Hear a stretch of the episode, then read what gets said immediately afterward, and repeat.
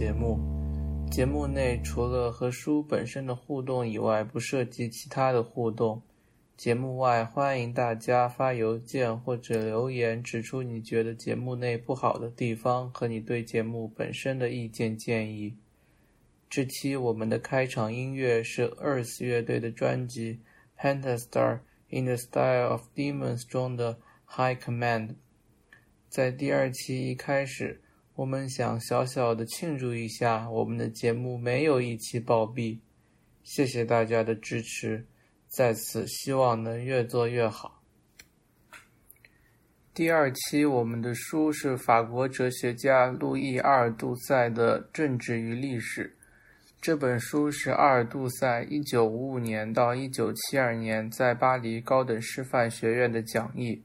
选择这本书的理由如下：书中的第一份讲义的标题便是“历史哲学的难题”，和我们上期内容形成了很好的呼应，且对启蒙运动后的历史哲学有更加精细的展开，与上期对照有巩固复习的作用。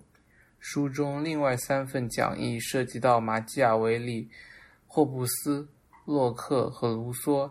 恰巧这几位是洛维特那本书里没有涉及，但是也十分重要的人物。相信参与过九年义务教育的朋友，在历史课上也一定听过这几个名字。节目中使用书籍的版本是西北大学出版社二零一八年版吴子峰的译本。我不懂法语，但是为了确认部分名词，查阅了思义出版社的二零一六年版。现在我们开始正题。中文版序，序言大致介绍了阿尔杜塞的生平、思想轨迹与他和中国的关系。感兴趣的就自己去看一下吧。其中有一句话给我留下了深刻的印象：哲学不是认识的方法论或对历史概念的辩证考察，而是一种理论中的阶级斗争，或更一般的说。是一种思想的战略运用，旨在辨别出哪怕是最抽象的话语之间的力量对比。这种力量对比所产生的作用，不是保持格兰西所称之为的领导权 （hegemony） 的作用，就是抵抗和背叛事物的现存状态。第十一页，第一份讲义《历史哲学的难题》，一九五五年到一九五六年。历史的三个形式：第一是未经反思的实践；第二是理论反思，指无意识神话或历史哲学；第三是科学，是现代的。当今哲学把作为科学对象的历史作为自己的对象。这里值得注意的是，反思的对象不是现成的，而是被构造的。历史对象本身就是一个历史性的对象，即被这个对象的历史意识所包裹着。第二十页，历史这个词的历史起源，阿尔杜塞考察了柏拉图《斐多篇》里的历史，对希腊文的直译应该是对自然的调查，探究发生学意义上出现的事实还有原因的意思。在亚里士多德那里是只有动物式的，是只有对事实资料的收集，因此是无时间的。培根则认为历史就是记忆，而记忆是经验的，是纯粹消极的原材料。朗达贝尔这里有一个序列，是从记忆到想象再到理性，而历史范围也逐渐扩大，从神的启示历史。到人，再到自然的历史，在十八世纪的时候，历史的情况发生了倒转。布丰认为，记忆是来自反思力的。人和动物的区别就在于，人是有时间概念的，这个时间概念不是被动的、纯粹消极的，而是主动的。这一主动的时间概念是动物所没有的。黑格尔说。历史联合主观和客观两个方面所做的事情，还有所做的事情的历史叙述发生的事情，还有发生的事情的历史记录。这里出现了一些新难题。第一是认识论意义上的，即叙述的历史与真实的历史的关系；第二是哲学意义上的，即考虑历史对象本身的性质；第三是这个历史性质的来由；第四是作为反思本身的性质。因此有两条路径。第一条是探索历史本身的结构，是指探索历史的事件本身；第二条路径则是探索历史性，所谓的建构的历史里人的本质。第一部分，十七世纪的四大主潮：A. 笛卡尔的理性主义；B. 宗教论战；C. 实用悲观主义；D. 政治、法律和经济论战。A. 笛卡尔的理性主义。笛卡尔是鄙视历史的，因为事实它不是真理。笛卡尔要求我们要进入本质世界，真理是没有过去的，是没有时间性的，只有天赋性，因此是无法创造任何新东西的。在这个世界里，只有原理的展开，原理的展开推导到上帝原理的展开。这就体现在了马勒·勃朗式的历史观中，人类史就是亚当的过错史，也就是上帝的计划与行动的历史。因此，历史变成了上帝的目的。莱布尼茨那里的概念是单子，单子身具个体性，也具备无限性，因此具备必然性，也具备偶然性。人类事物严格的必然性仅仅是对人类而言的，对上帝而言则是偶然性。但对于作为整体的人类，他所做的事情有其必然性，所得出的结果正是上帝的自由。第二十七页，这就预告了黑格尔。B. 实用悲观主义，原因是十六世纪封建社会的解体。帕斯卡尔说。真正的自然善已经丧失了，一切都变成了人类的自然。第二十九页，习俗取代了自然法，正义的实质其实就是力量，政治权力的基础就是篡位。但只要我们想要稳定，就必须隐瞒正义的实质及力量。帕斯卡认为，最大的罪就是内战。两种真理。记忆的真理是有限的，是习俗的，权威作为原则；还有一种真理是理性的真理，是无限的。帕斯卡在历史批判的政治方向上是保守的，但是在科学的方向上是进步的。进步的可能性在于理性的真理是无限的，而动物只能永远保持自身。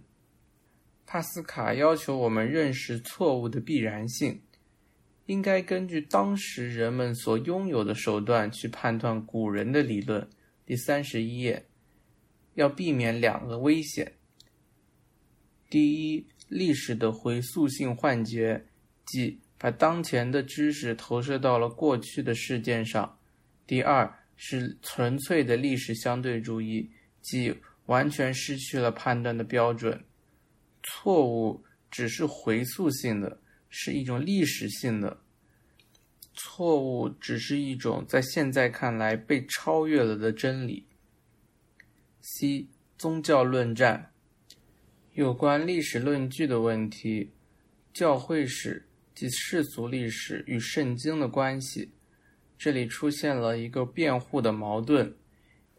如果说需要教会来解释圣经的话，那么，难道不是说明宗教真理需要世俗历史来保障吗？解决这个矛盾有两个方向：一是把宗教真理与世俗历史联系起来；二是，在世俗历史中找到内在的宗教真理。这是波舒埃的看法。人的历史只是宗教历史的现象，人的历史的暂时性作为手段。服务于宗教的永久性，这是目的，是一种非历史的历史。历史的唯一主体是上帝，历史哲学出现了两个新概念：一是理性的脚迹，二德语词 “verstellung” 行为倒错，而后者是前者在人身上的显现。行动往往超出了行动者的意识，但是这里又有一个问题，即上帝的秘密，人怎么能认识？解答的方法是：启示录里上帝已经启示过了。圣经是可以用来判断历史的。贝尔则认为，判断历史的真理本身就是属于历史的。圣经本身要靠教会的权威来保证，因此需要解释教会的权威性，而真理的历史起源也必须要做出说明。第政治、经济和法律的论战。十七世纪的重大事件。是绝对主义的降临、贵族阶级的没落与第三等级的上升。反对绝对主义的有封建主，他们怀旧古老的封建自由，认为绝对主义背叛了人民的利益；拥护绝对主义的有法学家学派，论据是求助于历史的，这一历史分成了假设的历史与真实的历史。假设的历史是演绎的，要为制度创造某种概念的逻辑的起源。自然状态中的矛盾导致了为解决矛盾而定的契约。有三种形式的契约：第一种是在人民与君主之间的服从的契约，这是一种封建的自由契约；第二种契约是人民与君主之间的。但是是绝对的权利交付给君主的契约，这里有一个问题是有没有造反的权利。第三种契约则是无君主的契约，是卢梭的契约。历史的理想的起源，在霍布斯那里，向契约过渡的历史原动力是矛盾，但是这一自然状态其实是悖论的，因为一切人反对一切人。实际上是现在的状况，过去只是一种形式，而内容则是现在的。现在作为其自己的过去而上演，历史是关系着现在的。前方高能，历史的过去是作为一种逻辑上的过去，也就是说是现在的逻辑的货币或现象。第三十九页。这是历史哲学的首要难题。真实的历史，支持封建秩序的日耳曼法学家认为，封建法律起源于日耳曼人对高卢人的征服，高卢人作为日耳曼人的奴隶，体现了封建的秩序。支持君主制的罗马法学家则认为，日耳曼人并不是征服者，而是客人，他们是罗马皇帝的继承人。要继承的是健全的君主制传统，在这里，社会团体的斗争成为了历史的基础，但是还是有求助于过去的必要，即理解什么才是真正理想的日耳曼民族。第二部分，十八世纪分为三个板块：一、封建的自由主义，代表者是孟德斯鸠；第二是上升的第三阶级。代表者是意志的百科全书派。第三是反对者，代表者是卢梭。一孟德斯鸠，孟德斯鸠非常的实证，他抛弃了神证论的历史理论，也抛弃了自然状态及假设的历史。孟德斯鸠正视无限的多样性，要求尊重风俗、法律、事实的多样性，采取科学的立场。即悬持道德判断，要解释这些无限的多样性。法是由事物的性质产生出来的必然关系。第四十三页，要求区分政体的性质与原则。性质即结构，谁掌握权力，如何行使权力，这是形式上的；原则则是动力学，是赋予政体生命的，类似于德性。荣誉、恐惧一类的东西，原则是：一、生活和行动的原则；这是微观的；二，作为统一的内部原则，是宏观的，是社会的有机总体；三，是在外部支配着政体本身的，比如说原则的腐化就会导致政体的腐化；四，是理想性的，强调的是应该有什么样的品德。孟德斯鸠实证的和科学的类型学逐步转向理想的类型学，从一开始的运行原则逐渐转变为理想原则。社会是作为一种近似值的。第四十五页，孟德斯鸠的气候决定论是一种气候生理学。寒冷国家的人们有力量，是自信的，有勇气，直来直往，不敏感。而炎热国家的人民则拥有相反的品质。这个气候理论是为什么服务的呢？答案是要把政体的纯粹类型带回到历史的实际现实。气候给予政体以合理性，比如说，天然的奴役在炎热国家是必然的。阿尔杜塞评价孟德斯鸠对历史的判断完全在历史本身中。但他诉诸的却是最没有历史性的东西，即地理学、气候。第四十七页，在孟德斯鸠的理论中，多样性与两样东西连接：理想的类型和气候的物质规定性。二、伏尔泰，伏尔泰是历史方法的奠基人，历史事件的识别标准要求区分历史和神话，凡不在自然中的。绝不是真实的。第四十八页，不存在偶然，内在的必然性。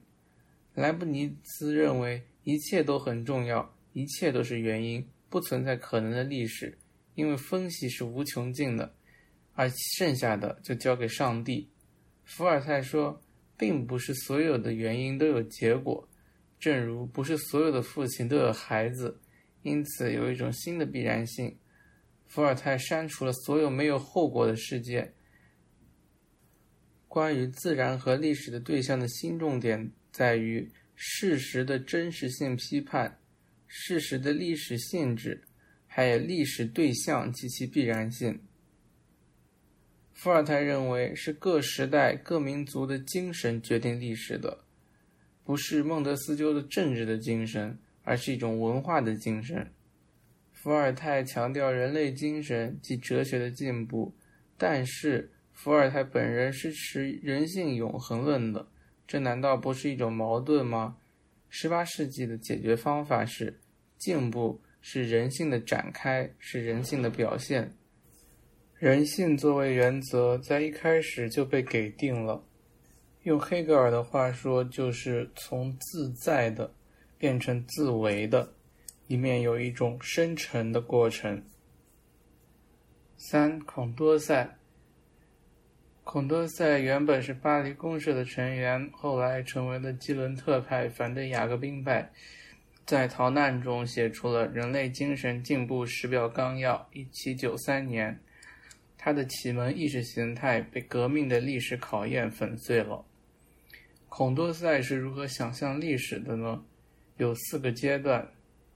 在有书写之前，我们只能从自己的能力出发推测，所以说这只是存在于理论中的历史。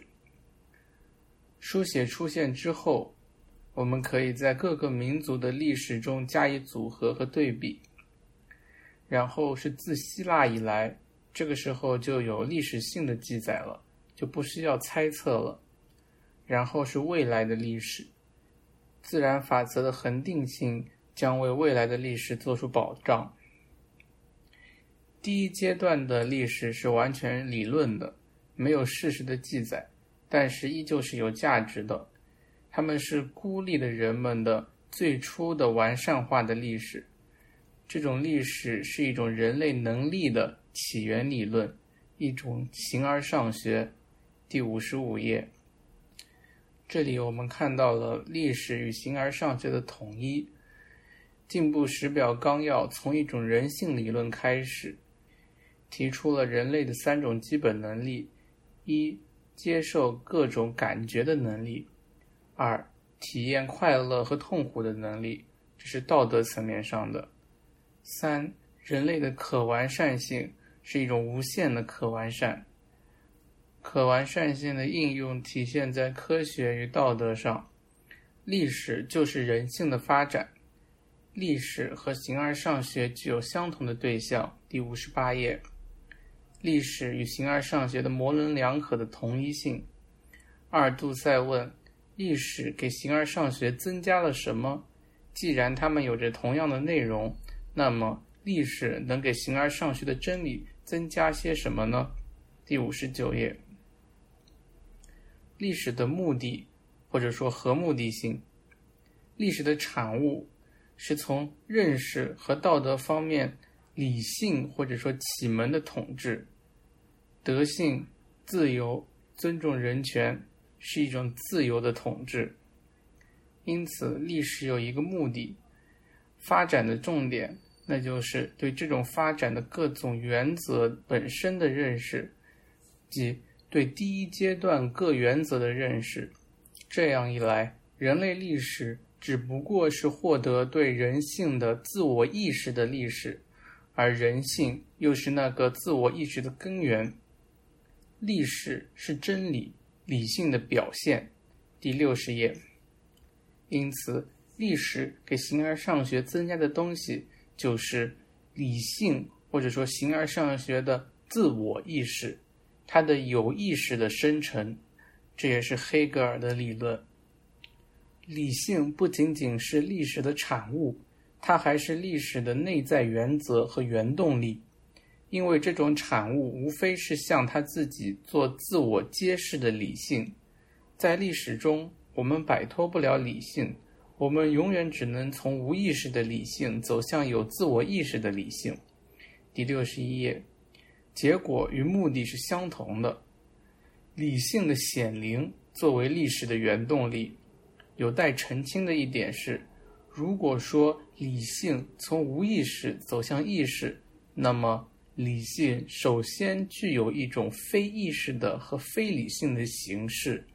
第六十二页，关于错误的理论，错误是有必然性的，错误是建立在个人能力之上的，但是错误也是构成进步的一部分的。历史即。理性胜利的历史，也是错误败退的历史。所以，历史的原动力不是单独的理性或错误，而是理性与其对立面的斗争。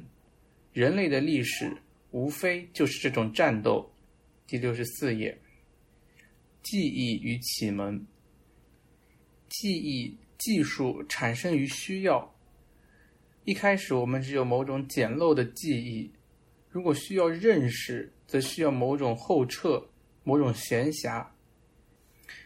在游牧民和农民那儿，我们获得了天文学的进步，而天才人物会回应我们的需要，比如说书写、货币。进步在孔多塞那里是以启蒙的角度考虑的，比如说知识，或者说知识的传播。印刷术就是控制知识，使知识发展，让知识在人民中散布，理性从政治和宗教的枷锁中得到解放。但是，记忆必须是服务于真理的。启蒙与错误有两种理论：一，人类学理论，关于错误的心理学，错误只是一种无知。是心理学上自以为是的幼稚。第二是宗教理论和政治理论，真理是和一种制度联系在一起的。一个制度对人类精神的进程起着正反两种影响，它们既加快着知识的进步，而同时又在散布着错误。第七十页，这个制度使人类分裂为两个部分。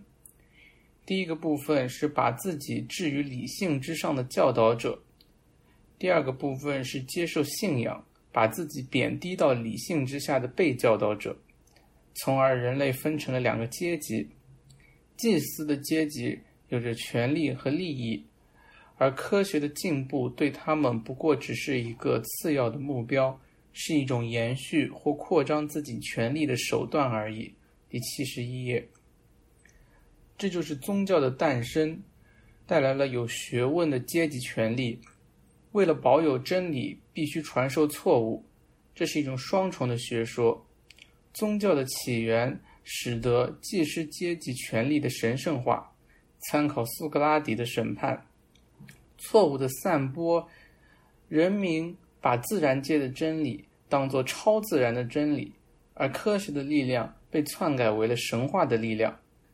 但是这一篡改最后总是要完蛋的，因为追求真理。与进行欺骗、谋取私利之间是存在不可调和的矛盾的。对真理利用的最初败坏，导致了暴政。一切都基于人们之间不平等的偏见。偏见的目标是给错误和偏见提供自然的外观，要把自然本身也转化为政治不平等的同谋。第七十六页，知识的垄断。加上物质的垄断，比如说盔甲，自然的平等被人为的不平等消灭了。阿尔杜塞问：偏见的结果是人为的不平等，还是说是人为的不平等导致了偏见呢？在对于火药的发明的问题上，孔多塞认为这是一件大好事，因为火药的发明增大了战斗人员的距离。减少了战斗的凶暴程度。火器是拥有普遍性要素的，对手不再是具体的，而是抽象的。作为物质的甲胄和作为知识的奇术，之前作为贵族对平民的垄断，在火器面前消失了。但是孟德斯鸠对火器的发明表示反对，因为仅仅炸弹的发明就已令全欧人民丧失自由。君主们不能再将城市交给市民去守卫，他们可能遇到第一个炸弹就投降。于是君主有了口实，维持庞大的正规军，后来即以此压迫其臣民。你知道，自从发明了火药，就没有不可攻取的要塞。这就是说，地球上从此无处藏身，无处躲避强暴与不义。第七十八页，孔多塞和孟德斯鸠的共识在于。火药摧毁了封建制，但是孟德斯鸠认为这是自由的终结和君主专制的开始，而孔多塞认为这是不平等的终结和人类自由的开始。孔多塞相信知性的改进，理性要与错误战斗，历史的发展就是最终走向理性的胜利，真理和错误之间的比较就会摧毁错误，比如说希腊的奴隶制。就会被法国革命一场真正的知识革命所真正摧毁，而这一场革命带来的则是真正的人权。但是从法律的角度来看，真理和错误之间的矛盾其实是一个伪矛盾，因为无知的问题是运用知识就能解决的，但是矛盾并没有因此被消除，因为政府非理性的抵抗真理的进攻。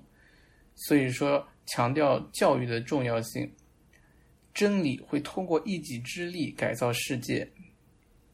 理性主义启蒙史观有双重优势，在内容上，它把人类的活动整合为一个整体；在方法上，采用了科学的抽象办法，提出了历史因果性的问题，并且认识到历史发展表现为矛盾。但是这些积极因素受到机械论和唯心主义理性主义哲学的连累，历史的结果及其原则是无比单一的，即只有意识的发展，或者说意识的进步史。前方高能，阿尔杜塞评价：归根到底，历史并不是意识的内容即理性，而是意识的形式。即历史在历史过程中的发展，这意味着内容是很久不变的，由此产生了这种历史、这种进步观念的悖论。事实上，在孔多塞那里，理性主义历史观是对历史内容的无历史性、无发展的确认，历史的理性内容具有永恒性的论点。第八十三页。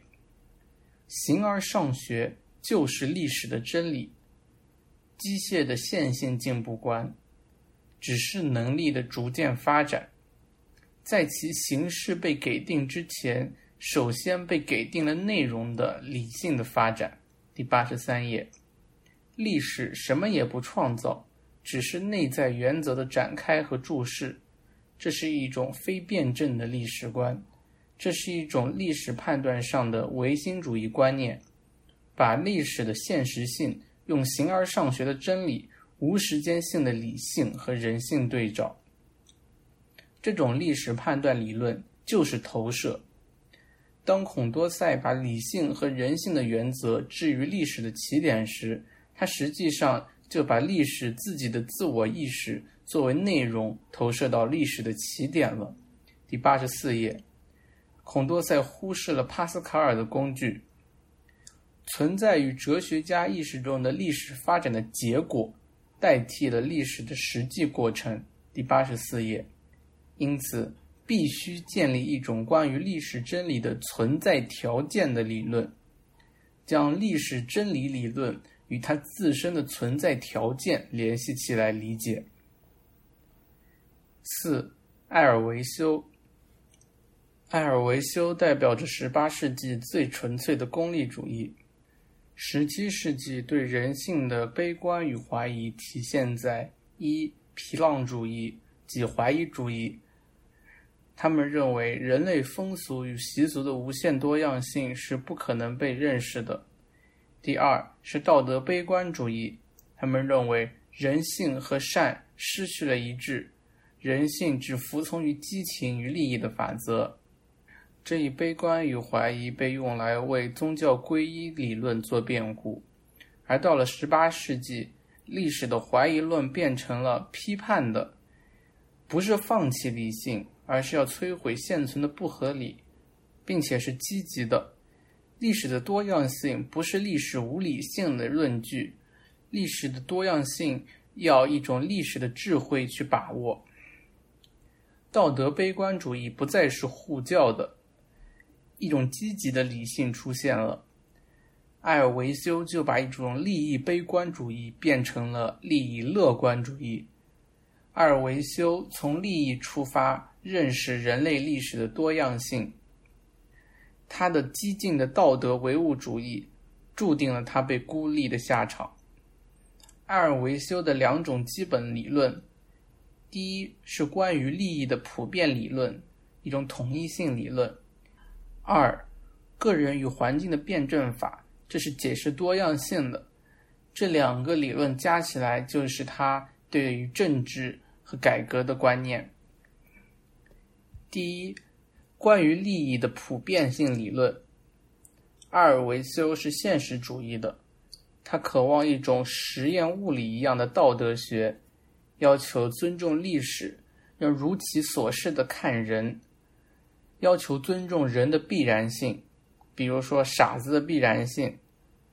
阿尔维修认为，如果你批评一个傻子不够聪明，就相当于批评一棵苹果树为什么不结梨。所以，憎恨这种必然性是不义的。阿尔维修拒绝一切关于人的道德理论。埃尔维修把道德家们对邪恶的诅咒揭露为虚荣和欺骗。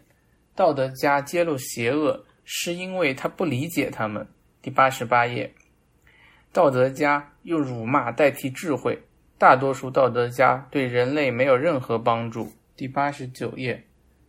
道德家的根本错误在于，根据一种虽然是由私人利益激发的，却表现的像是为人们的理想原则来批判和谴责人们，因此这是不理解人们就是他们不得不是的样子，是不理解他所揭露的后果的必然性，是不能通过其原因来理解其后果的必然性。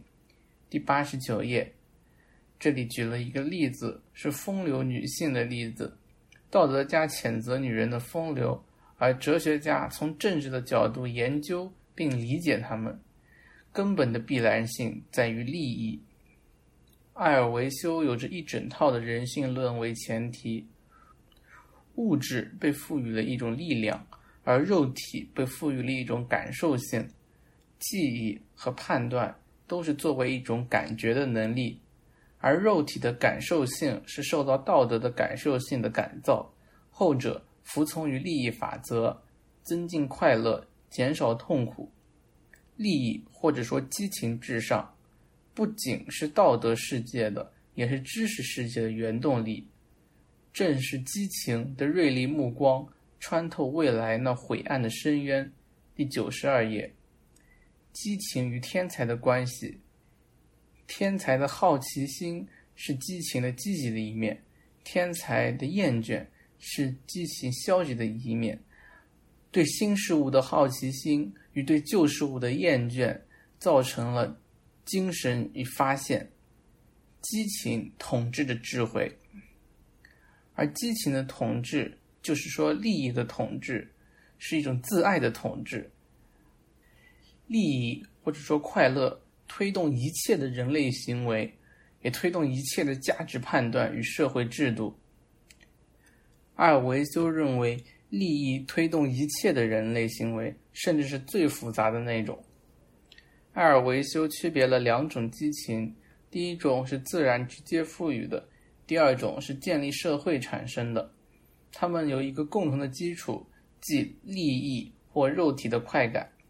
例子：贪婪、野心与虚荣。人们爱尊敬，绝不是为了尊敬本身，而是把它作为其他人承认自己低一级，作为他们对我们有友好的倾向，殷勤的为我们免除痛苦，并为我们谋取快乐的保证。第九十六页。快乐不仅有作为目的的快乐和利益。还有伪装成手段的快乐和利益。这里的例子就是守财奴的守财。守财奴守财是为了推迟快乐的获取，因此守财这一行为就体现为伪装成了手段的快乐或者说利益。因此，利益并不是一种直接性，利益是有一种深度的。利益还推动一切的价值判断，这就是艾尔维修有关于利益的社会学。这不是一种单纯的道德理论，而是关于一切判断、风俗、法律、艺术的理论。从个人角度看，利益是正直的唯一判断者。阿尔维修认为，各种行为本身都是无动于衷的 （indifferent）。道德价值来自于我们做出判断的利益，利益是有主观性的。艾尔维修的例子是羊和草，或者说昆虫的例子。从依附在草上的昆虫的角度看，羊是恐怖的，因为羊会把虫和草一起吃掉；而昆虫看狮子和老虎，则认为他们是慈善的复仇者联盟。前方高能，但是阿尔杜塞认为，行为是否是无动于衷的判断，仍然是从判断者的利益的主观角度下达的。行为本身是谈不上无动于衷的，因为行为必然产生于当事人的利益。这里出现了一个矛盾的双重的必然性：被判断的行为的内在必然性是无动于衷的。而判断的内在必然性是出于利益的。这个悖论假设了一种可以从利益中抽身出来的智慧，或者说恰恰由这种智慧本身的利益激发出来的智慧。这是一个悬而未决的难题。这一部分有一点绕。这个无动于衷好像是一个只能在包含第三方的场景中。作为一个过渡或者说潜在的状态出现的东西，从社会角度看，尊重即社会的有用性。艾尔维修反对两种观念：第一种是柏拉图主义者持道德是绝对的观念；第二种是怀疑论者，他们认为德性是纯粹任意的。艾尔维修认为前者忽略了历史，而后者。也没有深入考察历史的事实。埃尔维修提出了一个新的原则：一个社会在历史和空间中的利益的变化，可以说明判断、观念和风俗的多样性。埃尔维修举了一个有趣的例子，是关于斯巴达关于盗窃的立法。盗窃在斯巴达是被允许的。斯巴达人只会惩罚那些被抓住的盗贼守法不灵。在斯巴达的法律中，流通的货币是一种笨重的铁钱，因此金银是无所谓的。在斯巴达，母鸡和蔬菜是唯一值得偷的，因此一些永远干得灵巧的盗贼培养了斯巴达人勇敢和警惕的习惯。所以说，盗窃对斯巴达是有利的。还有一个例子是游牧民族会把老人赶到树上，这一举动不能说是道德上败坏的，因为在利益角度上，他们缩短了老人残酷而缓慢的死亡过程。接下来，阿尔维修谈到了艺术，谈到了民族趣味与民族利益之间的隐秘联系，在一百零四页到一百零六页。阿尔维修解释了人类制度的多样性。阿尔维修用社会利益串联起的这些多样性，而风俗和制度、制度与意识形态是根本利益的手段，需要一种利益和意识形态的历史辩证法。要废弃过时的法律，以防止法律与利益的矛盾。有一件离奇的事情，即。历史在死后为什么能继续存在？回答是：没有无时间性的真理，只是政府的无能和玩忽职守。死后的东西，比如说法律，继续存在的政治原因是某些人的利益维持着现存却过时的秩序。这里出现了利益的分裂和矛盾。如果说利益是普遍的推动力，那么有几个难题。第一，个人之间、公众与暴君之间的利益的矛盾；第二，是各种利益的革命。为什么利益会发生改变呢？第三，利益的性质到底是什么？利益这个词对于不同的对象意味着什么？怎么样解决一切利益的冲突？阿尔维修的回答是：教育。阿尔维修关于个体与环境的辩证法，人确实只是其教育的产物。第一百一十一页，阿尔维修的教育是一种广义的教育，即环境的教育。教育有两个阶段，从儿童的阶段到成人的阶段。在儿童的教育是有差别的和发生学的，没有人接受同样的教育。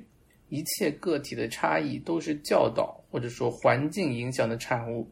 第一百一十二页，不同对象或者说事件，不同的感觉，就是机遇或者说外部影响。天性的根本统一性基础上的差异理论，即机遇、教育、环境的理论。成人的教育的主要问题。是作为新的教导者的政府和风俗的结构，环境生产人，唯物主义的两条道路。第一条，狄德罗和艾尔维修的论战。狄德罗认为教育的作用是有限的，决定性因素是肉体的差异。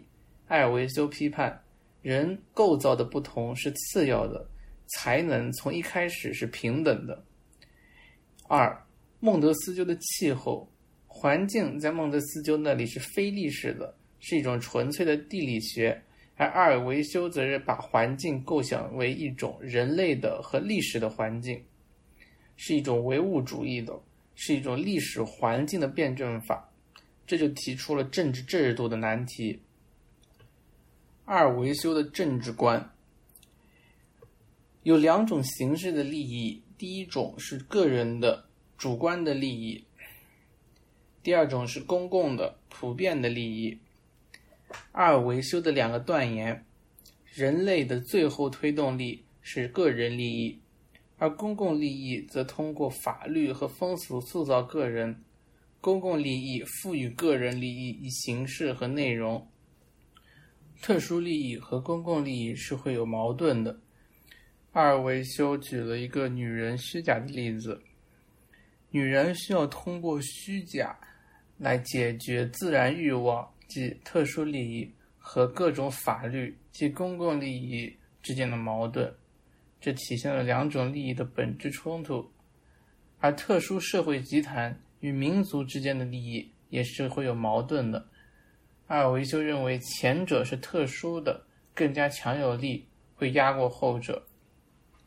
阿尔维修认为矛盾是一种事实，但是我们的社会需要一种正当性，这种正当性体现了社会的起源，而社会的基础。就是契约，公共利益就是全部特殊利益的集合，这里体现了一种同一性，但是是一种理想的，需要一种外部的惩罚和奖励来代替这种理想的同一性。内在的同一性被一种外在的统一性取代了，如何用外在来统一呢？只能通过强制或者偶然一种幸运，后者是一种不可思议的同一性。埃尔维修举了两个例子：第一是各种学术团体，对他们来说，最广泛有用的观念是那些格外让人舒适的观念，其中私人利益通过这种手段与公众利益混淆在一起。第二个例子。是圣哲的例子。圣哲把普遍利益视为个人激情，把互相利益联系在一起的人，相互之间不可能是自由的。友谊只是一些交易，只有独立的人才能进行馈赠。第一百二十二页，这里出现了悖论：为了达到普遍利益，为了特殊利益与普遍利益能一致。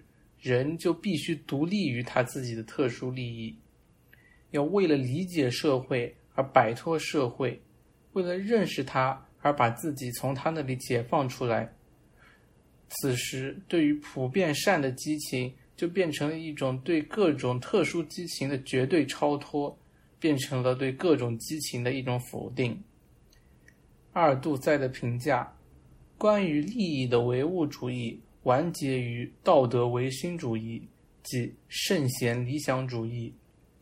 阿尔维修要求一种立法者去迫使人们具有德性，这还是一种知性改进论。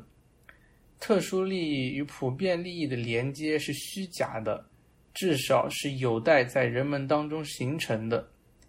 阿尔维修把自己的历史物质性理论否定了。他渴望一个无私的非历史立法者，用理想的利益代替了历史的利益。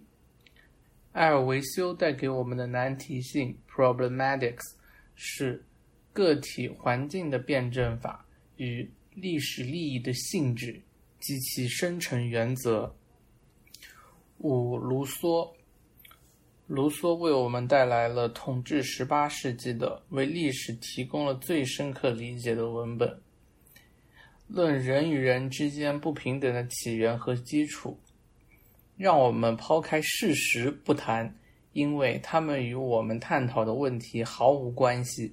第一百二十七页，卢梭探讨的是一种文明进步，但是人类堕落的历史，这也是一种概念的历史。卢梭在《理想的起源》中使用的概念，是一些使得在新的范畴中。思考真实的历史过程本身成为可能的新概念。第一百二十七页，这一方法可以类比用抽象的数学去解决物理学的具体难题。卢梭面对的独特局面，即两个社会集团：封建自由派与资产阶级派，即百科全书派，两个都是拥有财产的。但是是对立的阶级，即封建主阶级对立于资产阶级，而这一对立的背景，则是被剥削的人民群众。因此，人民群众在这一情况下遭受了双重的剥削：第一重是封建主的剥削，是在经济和人身上的剥削；第二重是资本主义的剥削，是雇佣劳动和破坏他们的生产组织的剥削。卢梭是从属于启蒙哲学的，他是一个理性主义者。卢梭支持功利主义和理性主义意识形态，但是他是这个意识形态内部的批判者，是在启蒙哲学内部的批判。这一批判的立场体现于卢梭创造的新概念与他要求的平民色彩。卢梭要求一种直抵根本的批判。卢梭的历史观，首先，历史作为一种过程，但是。不是连续的线性，而是波折的辩证。发展本身是二律背反的，在完善理性的同时，人类也败坏了。第二，历史不是个人的，不是有关个人能力的，而是作为一个物种的人类。第三，人性经历种种实际改变。要分辨人的性质中哪些是原有的，哪些是人为的。事到如今，是否还存在着纯洁的自然状态呢？第四，人与人的关系发展受到人与自然的关系发展的影响。第五，历史的辩证法并不是在错误和真理之间上演，即不是在永恒理性的自我意识的获取中上演。如果某种物质的必然性在支配着人类的进步，那就再也不可能将改进的希望仅仅寄托在理性的胜利上了。第一百三十三页，卢梭认为，理性是社会发展的产物，有一些先于理性的要素。我们在造就人之前，就绝对用不着把他先造就成哲学家。卢梭并没有想证明文学和艺术伤风化俗，他只是想用一种极端的论证驳斥启蒙运动的根本论点，即理性作为历史的原动力。阿尔杜塞评价卢梭的局限：第一点，限于启蒙运动的主题，他的批判形式只是他所批判论点的否定性对位；第二。乌托邦作为卢梭批判哲学的前提条件。悖论：十八世纪最唯物主义的、最辩证的理论，最终终结于道德唯心主义，对照二维修。而这一局限是社会环境的历史局限。同理，对照雅各宾党和罗伯斯比尔。卢梭的自然状态，在自然状态中的人。是自由的、平等的、善良的。这三个原则有两个条件：第一，人与自然的关系是直接的、简单的，并且没有障碍的；第二点是人与人之间是没有关系的。第一，人在自然中是很自在的，就像在自己家一样。卢梭反对。人在自然中身处敌对环境的说法，人是低于动物的，但是人有多面性，人能够适应一切，它有一种可完善性。人与自己身体的关系，第一，他并不需要别人的身体就能满足自己的需求；第二，是没有死亡的，因为动物是不知道死亡的。对于死亡的感觉，并不在自然状态提供的能力中，因此，人的身体就是他自由的身体。人与外部环境的关系，只在于直接的需要：食物、性、休息。而森林提供食物和庇护所，一切都在手边，不需要劳动。野兽是障碍吗？并不是的，因为人能爬树躲避。况且野兽也是有同理心的，人没有未来感。这里的例子是加勒比人卖床单，加勒比人早上把自己的床单卖了，晚上就要哭着把床单买回来，因为他并不能预料到晚上自己还需要床单睡觉。人的天性和真理就是睡眠。黑格尔说：“自我与自然的和谐就是睡眠。人的自然的自由就是与环境相和谐的自然的存在。自然的慷慨促成了人的独立。这或多或少预示着社会契约。”人与环境的普遍和谐，自然已经发生着普遍意志的作用。一百三十八页，这种自然是什么呢？一，它是一种物质的现实，人类的整个历史必然在自然、自然的自然或者说人为的自然中发生。第二，是象征的现实，是对理想性的支撑。是一种自由，一种精神能力。思想对应这两个层次，后者的真理性支配前者。人与人之间的关系是不存在的，在自然状态中，卢梭强调一种孤独的基础，这一基础是自然的慷慨与无边。广阔的森林让人和人可以不必相遇。在这里没有联合，也没有对抗。卢梭认为霍布斯是荒谬的，因为即使人与人相遇了，也会和平相处。因为恶意牵扯到道德判断，是以社会为前提的。前方高能，战争状态以社会关系为前提。有三种善良，第一种是前道德状态的。是善良之前的善良，第二种是社会中反思后的善良，第三种是卢梭的乌托邦中的善良。在自然状态中，没有强者的统治，即使是奴隶，也有可能在主人睡觉时逃入森林。自然状态中也没有承认关系，人的平等仅仅建立在没有关系之上。他们只有偶然的性关系。社会状态的起源，在自然中，人活在自己之中，而社会中的人则活在自己之外。是偶然导致了人和自然的分裂。自然状态的终结和社会的缔造者是所有权。市民社会的两个条件是。所有权的事实与所有权的观念，这一观念是历史的发展必然带出的，但是这种必然性又是一系列偶然的产物。偶然和必然的矛盾在三个时刻中展开：第一是自然到人类青年的时刻；第二是人类青年到战争状态的时刻。第三是战争状态到政治社会的时刻。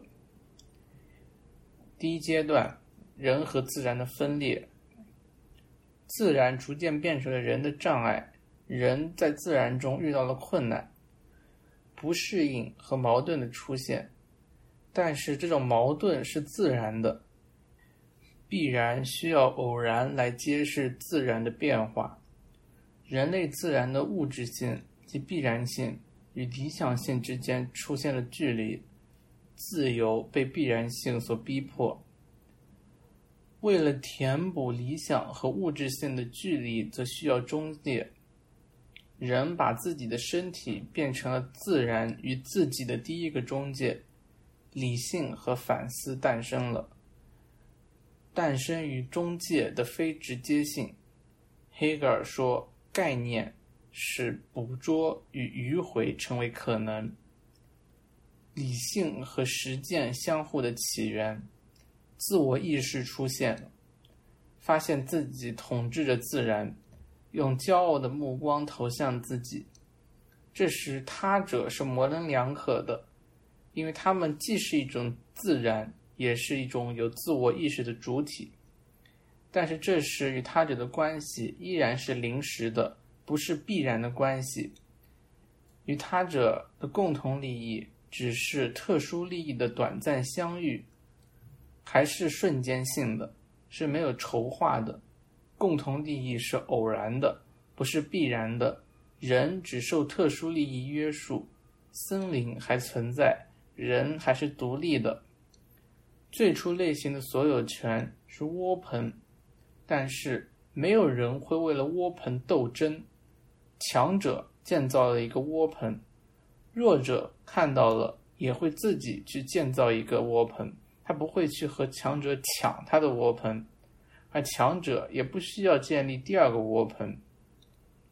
弱者不需要抢强者的窝棚，因为森林里还有充足的资源可以轻易的解决经济问题。强者和弱者之间的关系的难题在此刻没有任何意义。人和自然环境的关系还不错，经济活动还没有社会功能。一系列的后果是家庭的诞生，在家庭中内心世界开始发展。语言的诞生，岛屿上空间和资源受限，而岛屿是社会生活的象征，而不是孤独。民族的出现，家庭组成的共同体，价值观的出现，无私的尊敬，人们赏识那些唱歌跳舞最棒的人。这是一种田园诗般的状态，有一种独立自主的交往。经济相对独立，情感和抽象的普遍性连接，没有经济必然性的连接。但是这一田园诗般的状态被致命的偶然事件打破了。这一致命的偶然事件就是从一个人需要别人帮助时候开始，一切的恶从这里开始，经济独立结束，劳动分工开始。这是一种致命的革命，冶金和农业作为偶然事件出现，而劳动分工的后果是：一人需要另外的人；二人陷入到超出自身能力和预期的生产进程。卢梭指出了三种时间性：自然状态中直接的需要是一种瞬间的时间，在人和自然分裂的初期阶段中。被中介了的需要，对应的是，虽然一种远见产生了，但是还是一种短暂的远见。而劳动分工出现后，则出现了一种社会时间，是一种漫长的计算的时间。记忆与需要相互因果，一切都是相互的。不过在这个时候，所有权依然是模棱两可的。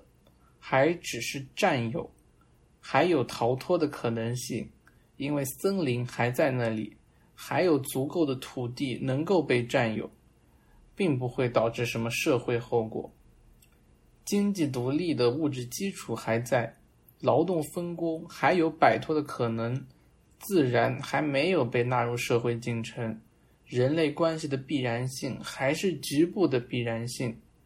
社会则要求的是一种全体性。奴役状态开始出现了，并不是黑格尔意义上的承认关系，而是纯粹的经济依赖。最终阶段的恶化开始于森林的终结，再也没有森林可以开发了，占有形式发生了转换，自然的土地变成了人占有的土地。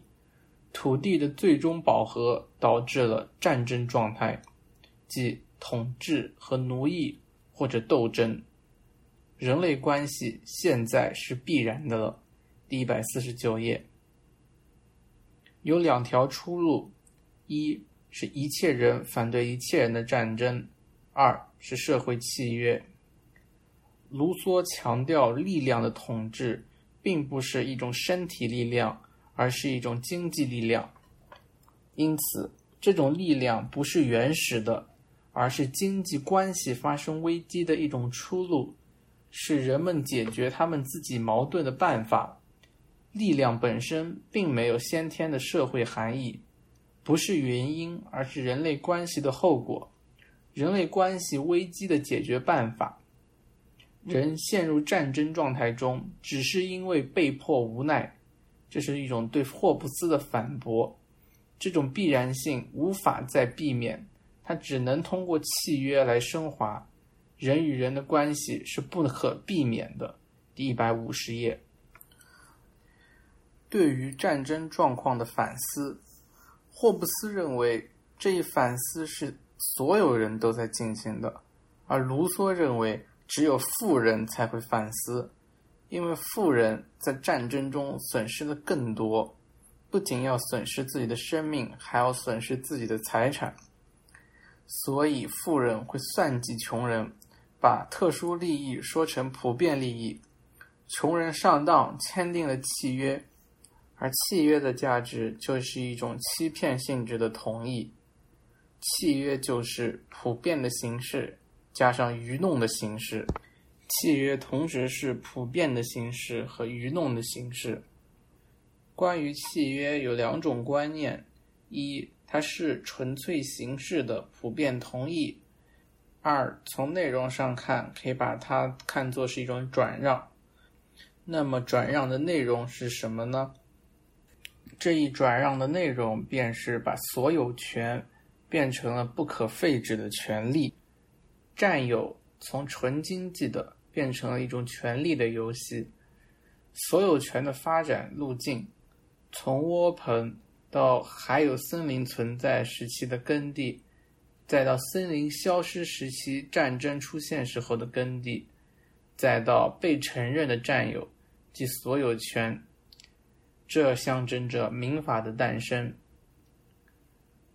政治法，国家产生于市民社会的存在之后，民法是没有强制力的，因此渴望一种特殊机器，只有从所有权出发，才能理解国家。国家是为市民社会服务的功能性角色。社会契约论的问题：契约怎么成为合法的？一、强调物质进程、历史的辩证法、经济的作用；二、强调人性的完美性与历史的堕落。两条路径对照了两种阐释卢梭的方法。强调经济作用的。对应了唯物辩证的历史观，马克思的方向；强调人性完美与历史堕落的，对应了作为异化的历史，黑格尔的方向。卢梭站在一个交叉路口。三，黑格尔，历史哲学是启蒙哲学的完成，是历史的总体。历史的目的的主题就是精神的自我意识，这是孔多塞的主题；意识形态与社会条件的矛盾，这是艾维修的主题；辩证法和异化，这是卢梭的主题；行动的悲观主义、利益和激情，这一切黑格尔都用两个概念来解释：行为倒错 v e r s t e l l u m 和理性的脚迹。黑格尔区分三种历史的不同形式：原始的、反思的和哲学的。原始的历史，直接的历史学家，他们的叙述仅仅针对现在。传说是属于精神混乱的民族的。而历史是属于有自我意识的民族。原始的历史的主题是环境里实际存在的东西，他们不做反思，他们生活在事件的精神本身当中，没有超越。例子是伯里克利的演讲，这不是反思，也不是虚构，而是一种行动，它表达了历史的个性。精神必须存在。一个民族只有获得历史个性时，这个民族的历史才存在。有一些民族，他们是在历史之外的，因为他们没有历史个性。反思的历史，反思的历史是超越现在的。作者带给作品的精神与作品内容的精神是不一样的。矛盾。李维让古罗马的君王们像李维时代的聪明辩护律师一样说话，一百五十九页。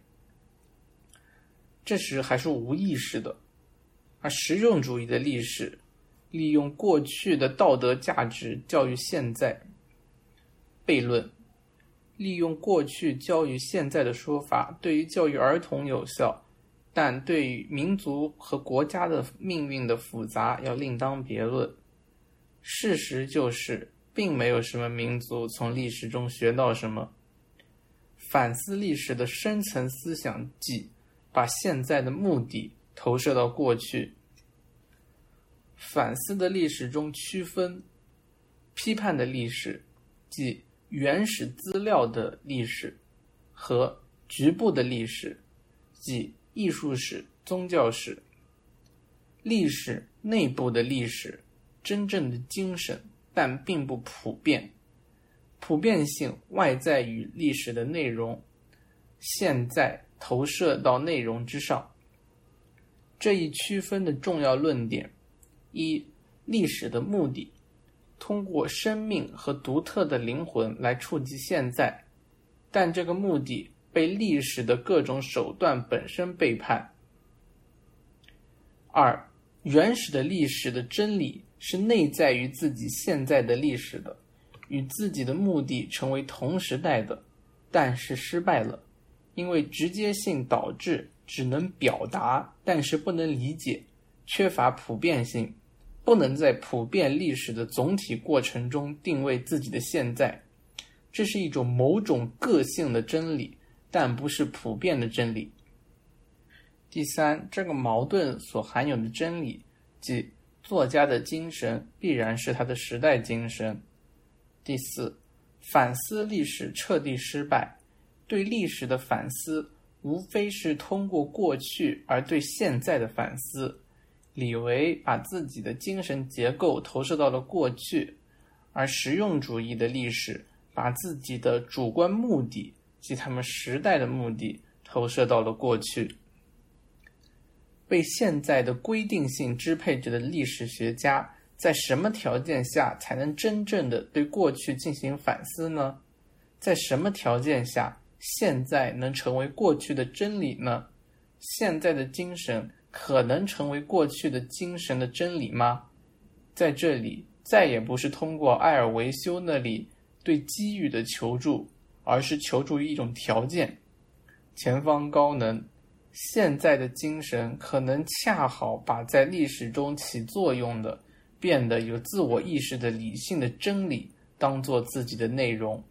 第一百六十二页，哲学的历史解决了现在与反思、历史对象与历史学家的历史条件之间的矛盾，需要一种普遍的观点。历史和哲学的关系。哲学和历史表面上是有矛盾的，因为思想隶属于历史的现实，但是哲学抽象处理历史的材料。历史哲学对历史进行先天的构造。一百六十三页，黑格尔驳斥该矛盾的两个理由。阿尔杜塞评价自负。第一个理由，历史对象的合理性层次。世界历史是合理的，历史中这是假定，但是哲学中不是。在哲学中，理性是自持的、自我转化的、自我为目标的。黑格尔要求历史学家主观上要相信这种哲学。哲学没有给历史特别带来先天内容，因为任何历史学家。都必然投射自己的范畴先天内容，把哲学带进历史的唯一要求是历史的合理性要求。这种要求使得历史的建立成为可能，正如它使得各种自然科学的建立成为可能一样。一百六十五页，智慧统治着这个世界。但是不是作为自觉的理性。例子：太阳按照一些法则运行，但是太阳没有意识到这种法则。神意或者说天意依然是按照不确定性原则的，它并不能解释整个历史。要理解恶的必然性，要理解恶的合理性，因此有认识上帝的必要性。第二个理由是在历史对象的结构的层次上，这个结构体现在抽象理论上。没有对原则的认识，就不能处理经验。抽象理论要在科学的知性过程中通往真正的本质。第一百六十七页，抽象理论把本质的东西从非本质的东西中区分出来。本质的东西构成被考察对象的结构类型，这一结构就是抽象对经验的结构。黑格尔的哲学与历史的关系原则有两种方式：第一是从认识论的意义上的，历史想要成为科学的，必须把它的对象看作是可理解的、合理性的，因此需要一种抽象的理论。这种抽象理论是关于其对象的结构本身的理论，具有其特别的实质性。因此，哲学无非就是以科学原则本身的形式出现的科学。第一百六十八页。第二种解释方式是纯哲学意义上的，历史合理性不仅仅是认识论的原则，历史合理性它就是理性的产物。历史哲学的难题就是历史目的的难题。理性就是认识上帝，就是认识普遍历史。合理性与历史对象的本质意义，是从科学的认识论的迈进到哲学的目的论的。本质就是自由的意识，普遍历史是在自由的意识中的进步。我们必须认识到这种进步的必然性。第一百六十九页，历史的本质，物理的自然也同样出现在普遍历史中。然而，实体的东西就是精神。第一百六十九页，一切以自然和历史精神的对立为基础。这是一种什么样的对立呢？自然就是自我的外在性，它是物质实体，是一种重力。有重量的物质在外部寻找目的，如果本质和自身重合的话，它就成为了几何学上的点。而精神是一种自我的内在性，是一种精神实体，是一种自由。精神就是内在性，就是自为的。就是自我意识，历史就是精神在时间中的异化。自然是有时间的，但是自然没有历史。自然是无变化的循环，只有在精神领域里才有新东西诞生。历史有着自然没有的可完善性，比如说有机的自然物、种子和卵，不同点在于。种子长成树，不受到阻挡，而精神在发展中有着艰苦的、无止境的与自己斗争，但是他还在这种自我异化中感到骄傲，并充满快乐。第一百七十二页，自然的时间不是创造的，是循环的，而历史的时间则是到终点，我们会得到与开端。不一样的东西。精神向其目的生成时的辩证法：一、转变，精神的异化模式。精神离开自己，然后生产出一种文化。转变不是过度，而是自我的转变。每一个曾经满足了他的作品，都重新作为材料来反对他。并迫使他进行新的劳作。一百七十二页。二、转变的辩证法，精神自我实现，使自己客体化，自己满足自己，自我异化的结果，即自我的有意识的内在化。有机自然界持存的是同样的有限的物种，而在历史中则是无限的物种，是以思想。阳气是精神的活动，既是保存又是转化。历史的目的即获得对精神的本质本身的意识，这就是自由。第一百七十四页，普遍历史就是精神的再现。东方人专制主义是只有一个人的自由，而古希腊人的奴隶制。体现了一种有限的自由，基督教则体现出的是全部人的自由。这个长期的过程体现出自由在意识中的进步。精神的手段，历史的目的如何实现？精神的手段解释了历史现象本身。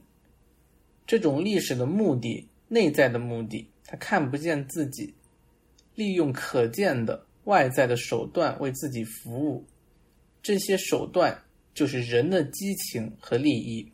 一百七十五页，普遍历史的经纬线，观念与激情，观念和激情统一在国家，自由个人的活动与必然性普遍的东西。如何调和个人主观目的和普遍的目的？行为倒错是行动的本质。举了造房子的例子，人们用石头、木材去造房子，这所有的要素都被以反对自己的方式被利用起来。同理，人的激情，人类的各种激情也是以这种方式得到满足的。他们的目的在追随他们的自然归宿时，就造成了人类社会这个建筑物，同时却使得权力和秩序得到了权力来对付他们自己。第一百七十七页，阿尔杜在问：理性的脚迹和行为倒错，难道和黑格尔批评的神意有什么区别吗？绝对诚然超验外在于历史吗？黑格尔的解答：历史之中也存在绝对，国家就是作为精神的绝对存在本身。国家存在于历史之中，是披着精神的外衣的绝对的实现。国家就是形成了一个国家的民族，国家就是主观意志激情加上理念的现实。国家就是现实的普遍的东西。一，作为精神存在的国家，国家是道德的整体，是主观意志与合理意志的统一。享受自由的个人要接受普遍的东西，法律作为这个普遍东西的根本特征。前方高能，国家不是主观性利益的一种手段。国家是主要的普遍的愿望与主观愿望的同一。历史的记载只有从历史对于记录它的民族成为真正的历史存在的时候开始才存在，即当这个民族开始关心作为历史特征的内在化的时候才存在，而这种内在化正是由国家产生的。国家为了延续下去，不得不将自己的过去内在化以保存它。他感觉到了保存普遍的东西的需要。一百八十一页，历史的开端，家庭是史前史，而精神的统一必须走出情感的及自然的圈子。国家的存在包裹并吸纳对过去的意识。印度为什么没有历史？原因是种姓制度是自然的，不是一种伦理生活，是没有目的的。二，作为精神总体的国家。黑格尔赞美孟德斯鸠的总体论，国家因此就是一个民族生活的其他具体方面的基础和中心，也就是说，是它的艺术、法律、风俗、宗教和科学的基础和中心。第一百八十四页。要理解某个历史事件，就必须要用两个坐标。第一个坐标是单个民族的历史的总体，第二个坐标是普遍历史的全体。历史的原动力是什么？历史的三个方面。历史的目的就是自由意识的进步。历史的手段是人类的激情。和 version 行为倒错的辩证，历史的存在就是国家。这一历史的总体是如何自己运动起来的？伟人，在其目的中包含了一种普遍价值的个人，他们赋予无意识的内在性以意识。这样一来，伟人就不是历史的作者。而是一些陷入历史动力辩证法中的助产博，他们不是越过自己的时代，而是抓住了在自己时代中别人没有抓住的矛盾。这种矛盾就是现存的秩序与新的内在精神之间的矛盾。但这种矛盾本身是一种内在于精神的矛盾，因为现存的秩序也是先前精神的产物。第一百八十六页。推动历史的矛盾，就是生产关系和意识形态之间的矛盾，本身就是自在精神的实现。精神与制度的矛盾，就是先前的精神与新的精神之间的矛盾的现象。历史的原动力就是自由，对自由的自我意识的获得。哲学的历史就是。获得对推动历史前进的永恒理性的意识的历史，原始的历史与反思的历史之间的矛盾解决了，现在的精神就是达到了自我意识的过去的精神，精神的同一性。对于黑格尔来说，历史已经终结了，所以他的智慧才是可能的。而作为马克思主义的阿尔杜塞，则想象一种历史的开放。四千年马克思著作中的历史的难题性。国家，一八三零年的七月革命，马克思面对普鲁士的警察国家。黑格尔体系中反动的内容与革命方法的矛盾。自由和理性真的实现了吗？国家应该变成自由的国家。马克思思想的三个环节，从黑格尔自由左派，到乌托邦和道德的革命理论，再到唯物主义和科学的革命观。国家的问题，国家作为黑格尔意义上实现了的理念与现实生活中。普鲁士国家的普遍奴役形成了冲突。问题是，具体的不合理的国家如何走向合理？为什么国家的存在会与国家的本质相违背呢？费尔巴哈认为，国家或者说宗教的不合理并不是偶然的，而是其本性的。被异化了的并不是精神，而是经验的人。费尔巴哈所秉持的唯物主义人类学，宗教不是一种幻想，它的内容是真实的，即体现了人的本质，但是它是非现实的，即它显示了人的本质的异化，人的本质的非存在，人在人类生活中没有实现自己的真实本性。这一真实本性被他们投射到了天国，这就是所谓的非现实。为了使宗教成为现实，必须消灭宗教。一百九十三页，为什么人不是人？因为人被异化了。如何克服呢？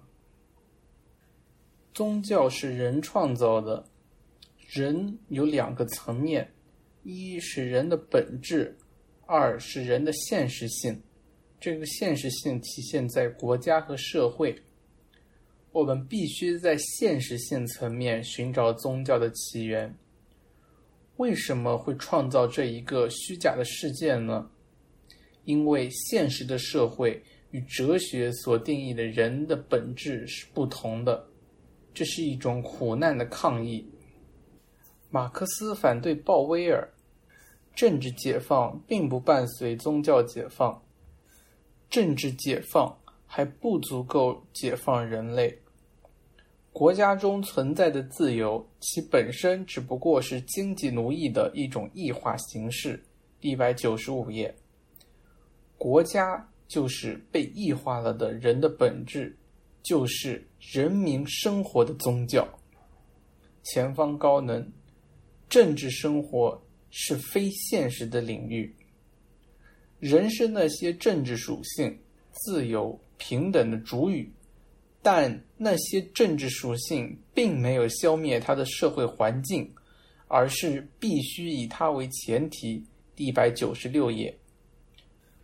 公民权与人权体现的仅仅是一种资产阶级意识形态的利己主义的统治，因此必须在市民社会的那些矛盾中寻找人把自己真实的本质投射到公民中、投射到政治生活中的理由。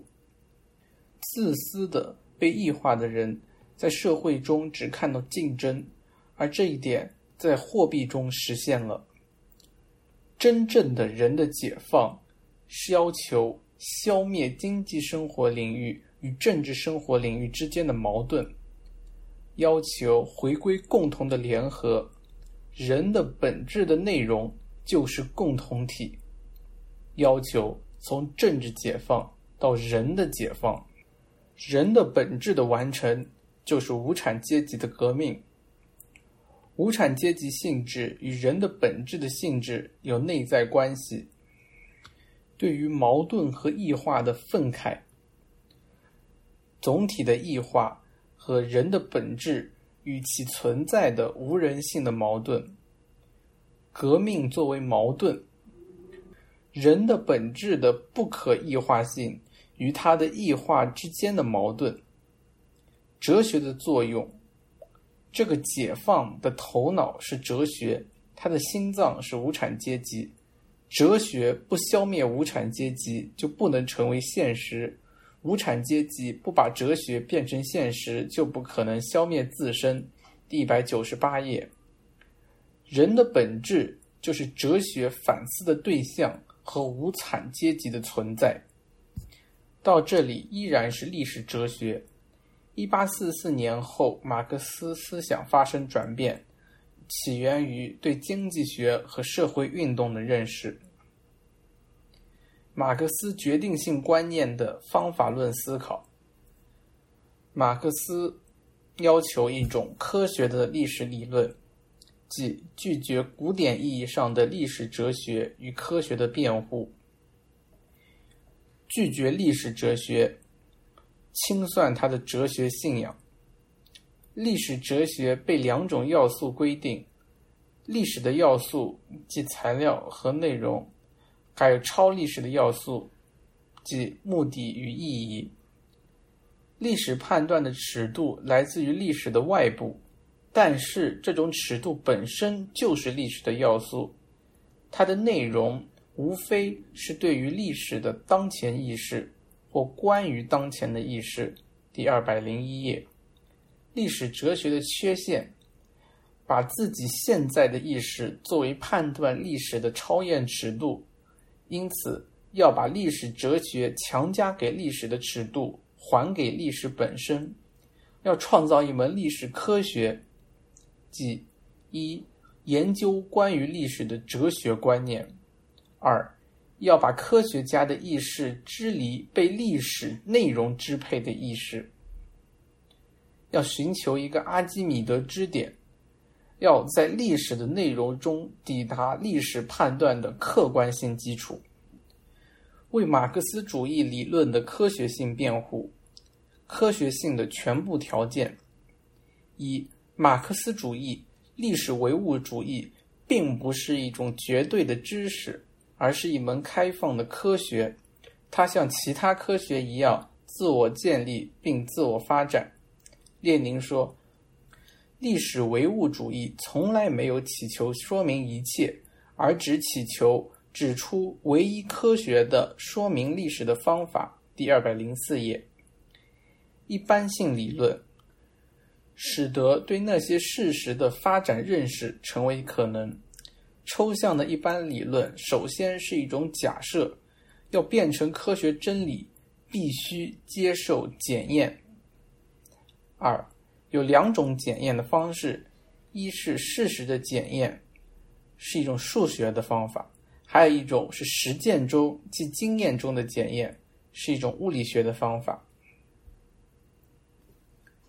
历史学家或历史哲学家通常来说是一个知识分子，一个孤独的思考者，他所祈求的仅仅只是发展出一套能符合可理解性。和一致性这种内在标准的一般理论，但并不寻求有效的实践标准。第二百零七页，科学有效性的标准，即内部的严密性，加上检验理论的条件，加上科学的条件，即利益和真理之间没有冲突。只有无产阶级才没有冲突。历史理论的命运在现在上演，在现在的实践和现在的历史行动中上演，而在对过去的认识进行检验时，这种现在的实践起着生死攸关的作用。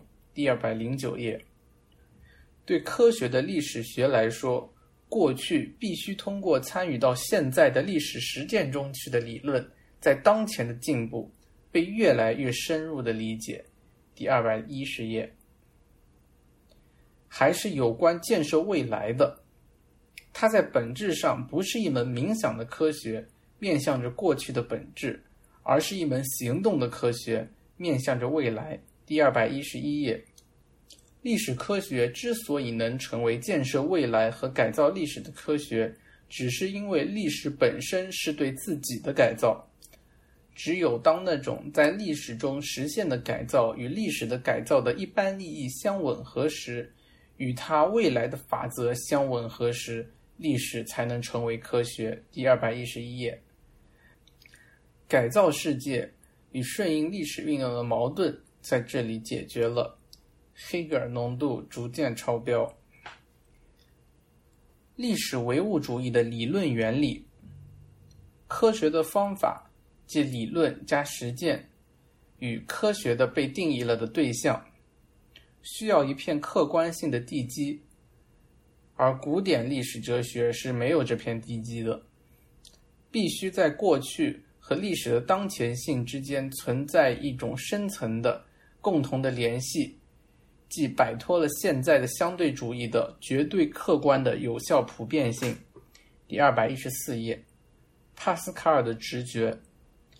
历史中的真理来自那个历史要素与它的存在条件的关系。第二百一十五页，相对主义的威胁，转变过程的客观方式，过渡的必然性体现在哪里呢？要求一种历史真理的存在条件发生转变的客观的动力学规律，社会条件与意识形态。古典哲学只是将两者联系起来，没有发展它们。埃尔维修意识到了这个问题，卢梭表达了，但是没有分析，即社会条件取决于经济条件。马克思抓住了这种灵感，人们在自己生活的社会生产中发生一定的必然的、不以他们的意志为转移的关系。即同他们的物质生产力的一定发展阶段相适合的生产关系，这些生产关系的总和构成社会的经济结构，既有法律的和政治的上层建筑树立其上，并有一定的社会意识形态与之相适应的现实基础。社会的物质生产力发展到一定阶段，便同他们一直在其中运动的现存生产关系或财产关系，这只是生产关系的法律用语发生矛盾。我们判断这样一个变革时代，也不能以它的意识为根据。相反，这个意识必须从物质生活的矛盾中，从社会生产力和生产关系之间的现存冲突中去解释。第二百一十七页，三个关键词：A. 生产力，生产方式的变化导致了生产力的发展。B. 生产关系是作为下层建筑的，人们在生产过程中的相互关系、财产关系或生产关系，是社会的经济结构、生产和分配的经济形式。C 上层建筑，生产关系并不机械的是生产力发展程度的产物，它既是产物也是条件，既是一种形式也是一种功能。所以，生产关系是服务于那些生产力的，所以它们代表了生产力得以发展和发挥作用的条件。所以，生产力生产了他们自己得以发展的条件。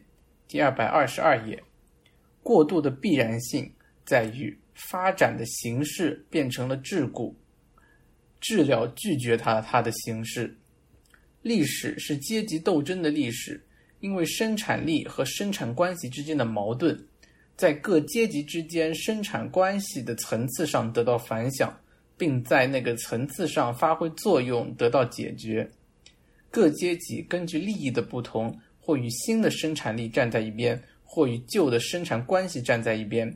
第二百二十二页，上层建筑服务于生产关系与阶级关系。阶级关系即作为生产关系最终的现实。矛盾作为一种科学的动力，是一种绝对的要素，就是那个阿基米德支点，是历史科学的客观性地基。第一份教案的主要内容结束了，接下来是两份附录一样的东西。第一篇片段。阿尔杜塞评价启蒙运动中的历史感，求助历史并不等于有历史意识。阿尔杜塞评价孟德斯鸠为了支持封建制、反对绝对君主制引援历史时，求助过去只是为了反对现在，求助于历史却是反对历史的本质。对他们来说，历史不是对各种社会制度和形式进行超越的实在进程。而是某种倒退的理想的历史权利。第二百二十六页，如何辩护新事物？用历史意识与理性，但是对于理性的求助是一种论战意义的，它的本质依然是对历史变化中的变化的承认，理性的逐渐实现。理性只是某种历史论据的代用品。第二篇，革命的埃尔维修。埃尔维修对形式主义教育及经院教育的批判。学校教育和社会教育之间是有矛盾的。埃尔维修批判卢梭的性善论、有机构成、道德本能，将卢梭和埃尔维修彻底分开的理论背景即教育含义的延伸。它与人们给小孩子所提供的学徒期毫无关系。而是涉及在整个历史自身当中的人的生产。第二百三十一页，人没有先天结构，机遇塑造一切，但是机遇又受到个体本身身处环境结构的支配。这一环境结类论竟然就是自由的象征。埃尔维修的激进主义，我们面对的是人通过自己的历史的全面生产。第二百三十三页。家庭与社会的两层教育被统一至一个概念下进行思考。政府要激进的改革人类的政府模式，来彻底改革人类。第二百三十四页，阿尔杜塞评价：理论上的激进主义只是相对平庸的改良主义。卢梭却不相信知性改良，不是真理与错误的抽象斗争，而是人与人物质的具体的斗争。